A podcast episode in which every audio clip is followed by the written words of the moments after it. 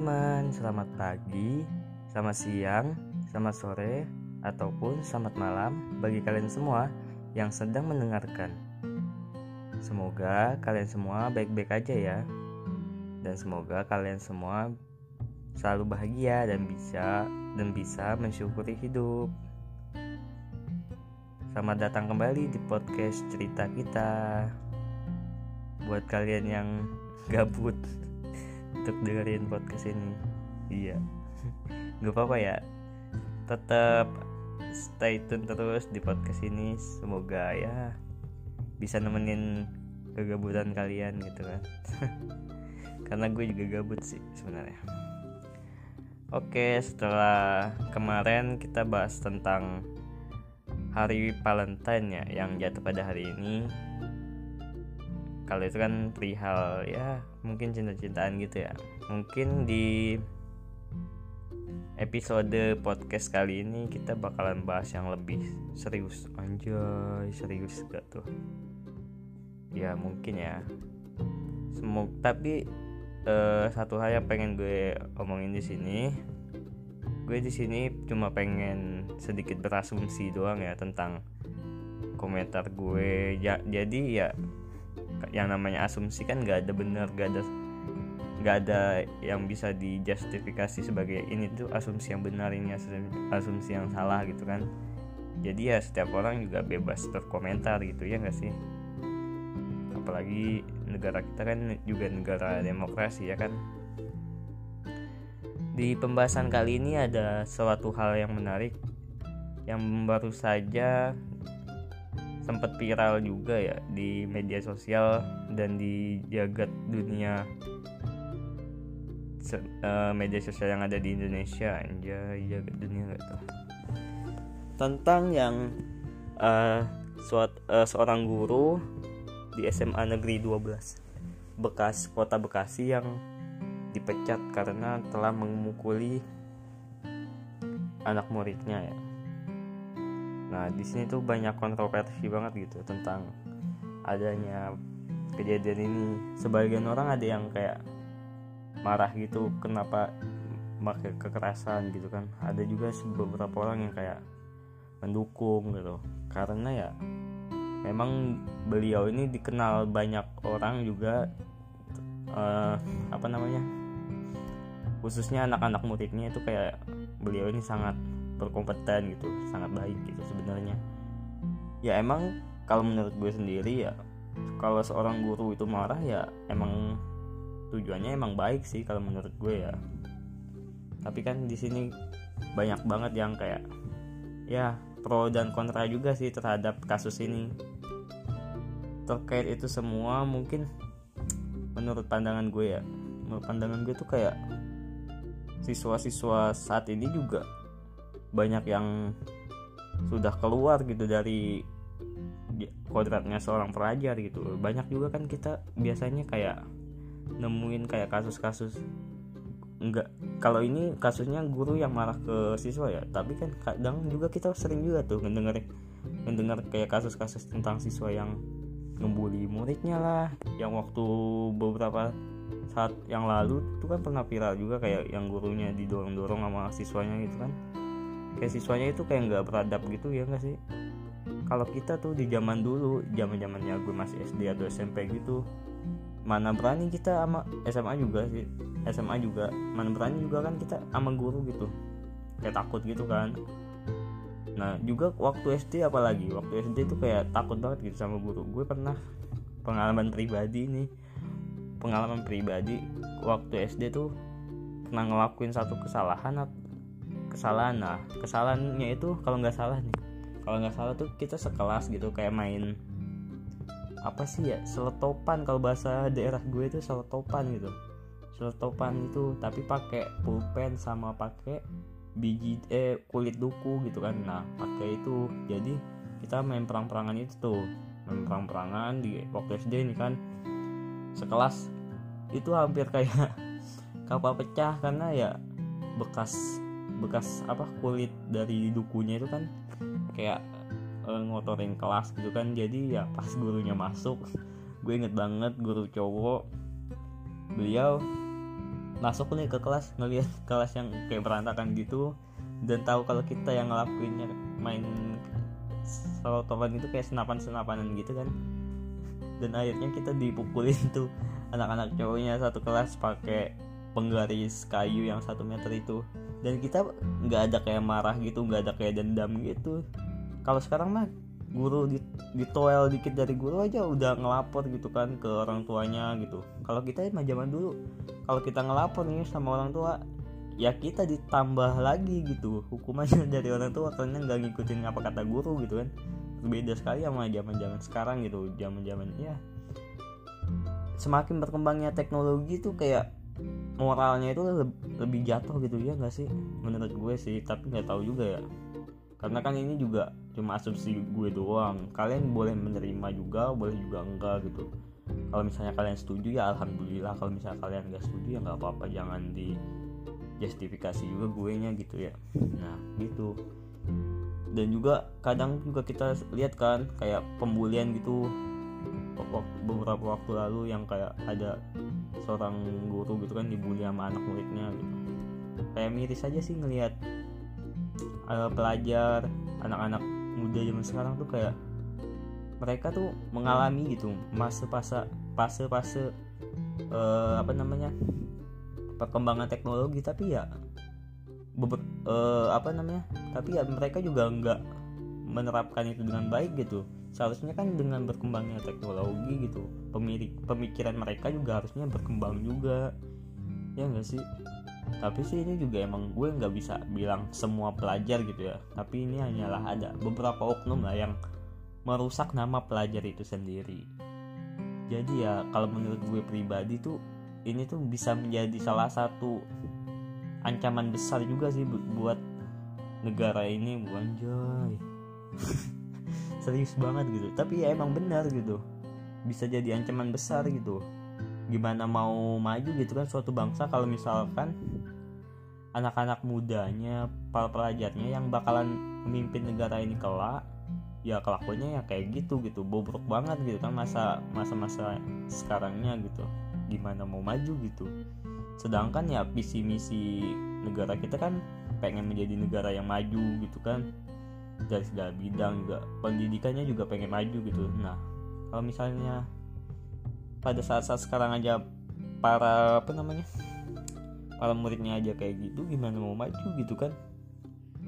Ya gue sih agak bingung juga sih sama ya perkembangan teknologi yang gak selaras dengan berkembangnya pola pikir gitu. Tapi ya nggak bisa dibilang semua juga sih. Ada beberapa mereka yang memang berkompeten eh maksudnya mengikuti per, perkembangan teknologi tapi juga mereka juga menghasilkan beberapa karya yang baik-baik juga. Banyak banget gitu yang menghasilkan kayak teknologi teknologi kayak mobil SMK kayak gitu kan luar biasa banget gitu kan. Enggak sih? Nah kan itu tuh gue tuh kayak resah gitu lah mendengar. Apalagi gue kan juga uh, termasuk orang yang bakalan terjun ke dunia pendidikan juga. Uh, sekedar informasi juga gue ngambil uh, kuliahnya itu jurusan pendidikan matematika gitu kan yang bakalan insya Allah lah mudah-mudahan depannya yang bakalan jadi guru juga gitu. Nah gue tuh kayak takut gitu kayak was-was gitu. Apa di zaman gue nanti saat menjadi guru akan seperti ini juga gitu kan? Nggak ada nggak ada yang menutup kemungkinan ya enggak sih? Bakalan kejadian juga kalau misalnya emang gak ada usaha pencegahan atau apa gitu kan. Nah gue tuh kayak agak takut gitu kenapa? Makanya nih gue ya kayak pengen ngebagiin sedikit cerita buat kalian semua. Seenggak-enggaknya tuh gue pengen ya berkontribusi sedikit lah. Walaupun gue juga nggak bisa berkontribusi banyak gitu kan. Kalau misalnya pengen menjangkau semua anak murid yang kayak kayak gitu kan juga susah juga ya nggak sih? Keterbatasan tenaga lah ibaratnya dan semoga pesan ini yang gue sampaikan bisa sampai ke kalian semua khususnya bagi para pelajar ataupun orang tua juga. Karena di permasalahan ini tuh gak hanya gak hanya kesalahan dari si muridnya doang gitu. Mungkin ada faktor-faktor eksternal lain yang mempengaruhi murid tuh melakukan seperti itu gitu kan. Mungkin ya terutama sih di lingkungan keluarga gitu ya kan lingkungan keluarga itu kayak ibaratnya uh, pendidikan pertama lah di dalam kehidupan gitu kan. Lingkungan rumah gitu. Ya mungkin mereka juga mungkin ya masih mungkin ini kayak ngelakuin hal-hal kayak gitu tuh kayak mungkin kayak kurang kasih sayang gitu kan bisa aja gitu. Makanya buat kalian-kalian semua yang sedang mendengarkan ini baik itu uh, muridnya itu sendiri atau siswanya itu sendiri yang saat ini sedang menjadi pelajar. Kalian uh, sadar gitu tentang perkembangan teknologi juga harus selaras dengan perkembangan pola pikir gitu. Jangan sampai kayak hal-hal yang memalukan kayak gitu tuh kejadian mulu gitu. Malu juga kan kalau misalnya ini tuh kejadian mulu gimana mau maju gitu. Kalau misalnya negaranya dengan anak-anak muda yang kurang sadar gitu kan tentang pentingnya kehidupan berbangsa dan bernegara. Aja sosial dan juga buat ya mungkin ada orang tua orang tua yang mendengarkan podcast gue uh, ya minta tolong dan bantuannya buat sama-sama lah bersinergi uh, buat ngedukung juga para para guru juga di lingkungan sekolah buat ya seenggaknya kan uh, para ibu bapak ini sebagai ya pendidikan pertama bagi anak-anaknya lah gitu ya. Bisa diingetin lagi bisa lebih aware ya buat anak-anaknya gitu kan. Kalau misalnya anaknya baik ya gak apa-apa. Kalau misalnya anaknya salah jangan di lakukan pembenaran gitu kan. Itu juga nggak baik juga gitu. Dan juga buat mungkin yang ada yang ngedengerin para guru-guru ataupun calon-calon guru ya seperti gue ini amin gitu kan ya buat kita semua mungkin ya kita lebih tingkatkan juga kualitas dari diri kita juga. Gak menutup kemungkinan juga itu mungkin kesalahan kita sendiri karena kita juga mendidiknya kurang baik gitu kan. Maka dari itu gue juga ya pengen juga buat uh, seenggak-enggaknya nggak hanya seorang guru itu mem memegang titel SPD dengan menjadi guru doang gitu tapi itu harus ada juga kayak kinerjanya juga harus sebanding gitu dengan titel SPD atau MPD itu sendiri sih menurut gue. Jangan hanya sekedar lulus doang gitu sekedar ngajar tapi itu juga seorang guru juga harus menjadi panutan lah buat anak-anak muridnya gitu. Dan juga mungkin buat pemerintah gue di sini bukannya pengen sosok benar gitu ya tapi ya pengen sedikit berasumsi doang sih. Terserah mau ditanggepin kayak gimana gitu. Buat pemerintah mungkin bisa ya dilihat gitu berbagai macam fenomena-fenomena yang aneh di dalam dunia pendidikan ini yang terjadi gitu. Mungkin pemerintah tuh bisa mengadakan suatu program yang bisa mendorong angka-angka itu menjadi sedikit gitu kan. Mungkin sedikit-sedikit juga bisa gitu. Ya nggak mungkin bisa apa namanya langsung berubah menjadi pendidikan Indonesia langsung maju juga gitu nggak bisa juga dengan instan gitu. Mungkin perlu proses setahun dua tahun ke depan. Gue yakin banget. Gue tuh pernah uh, apa namanya pada suatu mata kuliah gitu dosen gue pernah nanya ke anak muridnya anak mahasiswanya gitu.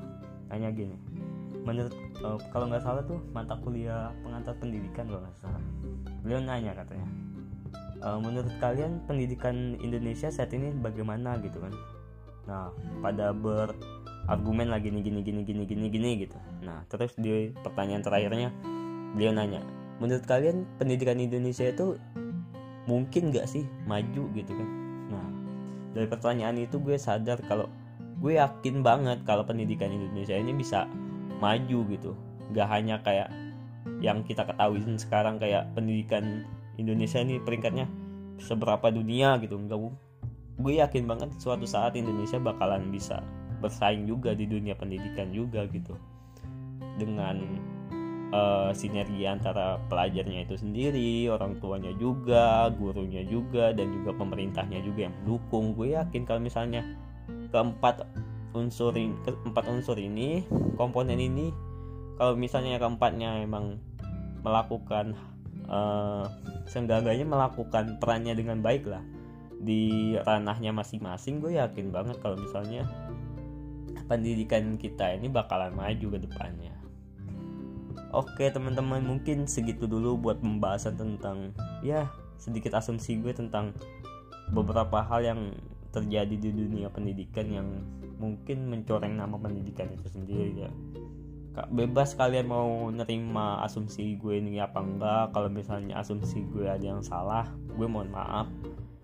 Dan juga kalau misalnya ada baiknya juga ya kalian terima aja. Nggak apa-apa gue seneng banget kalau misalnya kalian setuju sama gue gitu. Kalau misalnya gue ada kesalahan gue mohon banget dimaafin. Dan juga gue mohon maaf banget kalau misalnya ya podcast ini agak kurang tersusun rapi gitu. Gue emang karena gue apa namanya ngetek podcast ini ya sekali teks sekali publish itu jadi nggak ada tahap editing atau apa pun.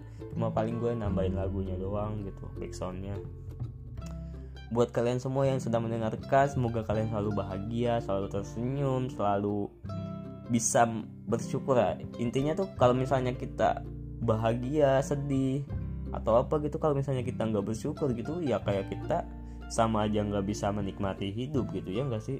Kunci dari hidup itu ya bersyukur kalau menurut gue. Dengan kita bersyukur baik itu kita punya masalah atau punya sedang mendapat kebahagiaan gitu dengan bersyukur kita bisa lebih menghargai kita hidup gitu. Jadi ya jangan lupa bersyukur juga jangan lupa bernapas jangan lupa makan jangan lupa jaga kesehatan jangan lupa minum. Jangan lupa tidur jangan suka begadang. Kalau buat kalian kalau gue sih karena saat ini masih zaman zaman liburan kuliah jadi ya sering begadang. Mungkin tidur tuh di atas jam 1 jam 2 gitu deh. Gue juga pusing ini gimana kenapa kayak bisa jadi kayak gini gitu kan.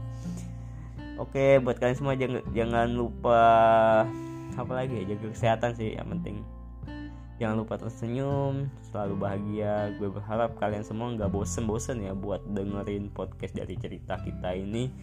Dan ke depannya juga gue ganti intinya bakalan bahas tentang berbagai hal yang mungkin menarik gitu. Dan mungkin untuk hari Sabtu dan Minggu gue bakalan off dulu untuk podcastnya karena ya beberapa hal yang gak bisa gue ceritain dan gue bakalan janji untuk upload podcast itu setiap Senin sampai Jumat. Oke okay, guys. See you in the next podcast guys. Bye bye.